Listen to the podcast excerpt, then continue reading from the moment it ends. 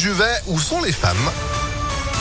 Eh bien, réponse après la météo et puis l'info. Sandrine Ollier, bonjour. Bonjour Phil, bonjour à tous. À la une, une auxiliaire de puériculture en garde à vue à Lyon. Information du progrès ce matin. Au lendemain du décès d'un bébé de 11 mois dans une crèche privée du 3e arrondissement, le nourrisson aurait ingéré un produit toxique. Il a été retrouvé inconscient dans les locaux de la crèche hier matin vers 8 heures. Une enquête est ouverte pour homicide involontaire. Ils avaient volé une porte du Bataclan sur laquelle était peinte une œuvre de Banksy en hommage aux victimes des attentats. Sept Lyonnais et un Italien ont été condamnés à des peines allant jusqu'à deux ans de prison ferme qu'ils vont purger sous bracelet électronique. Le bouclier tarifaire sur les prix du gaz prolongé jusqu'à la fin de l'année, c'est ce qu'a annoncé Elisabeth Borne hier. La première ministre qui a aussi précisé que la France prévoit de remplir ses stockages à 100% d'ici le début de l'automne pour faire face à l'arrêt des livraisons par la Russie. Et puis une avancée pour Kiev. Le Conseil européen a validé le statut de pays candidat à l'entrée dans l'Union européenne pour l'Ukraine et pour la Moldavie également. Décision avant tout symbolique dans le contexte de la guerre. Le pays devra procéder à un certain nombre de réformes pour se conforter aux standards européens, ce qui pourrait prendre plusieurs décennies.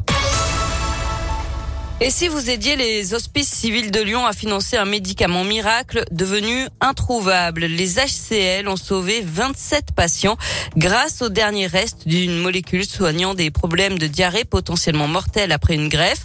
Euh, problème, cette fumagiline n'est plus produite depuis trois ans et coûte très cher. Les HCL veulent relancer et pérenniser la production.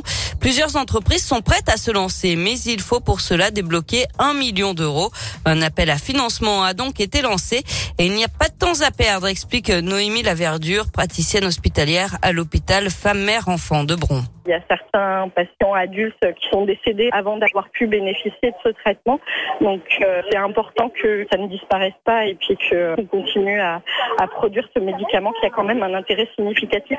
Certes pour pas beaucoup de patients parce que les patients qui sont immunodéprimés ils sont pas très nombreux, mais euh, il peut y avoir un enjeu de vie ou de mort entre guillemets euh, qui ne l'ont pas. Et au total, 27 patients ont donc pu être sauvés par ce traitement à Lyon, mais aussi à Paris, Grenoble, Clermont-Ferrand, Nantes et Bordeaux.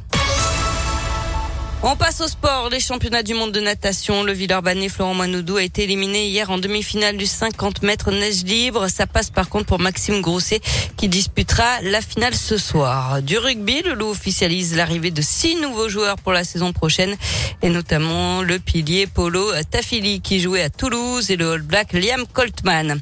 Enfin, Lyon sera-t-elle élue la meilleure destination urbaine européenne 2022 aux Oscars du tourisme Notre ville est en concurrence avec 11 autres, comme Londres, Amsterdam ou encore Lisbonne.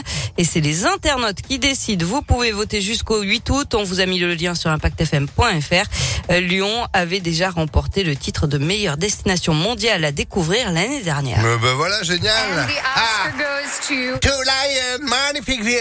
Voilà, vous voyez, on a le résultat. Merci beaucoup, Sandrine. De retour à 9h30. À tout à l'heure. Allez, à tout à l'heure. C'est la météo. Et c'est pas beau. Hein.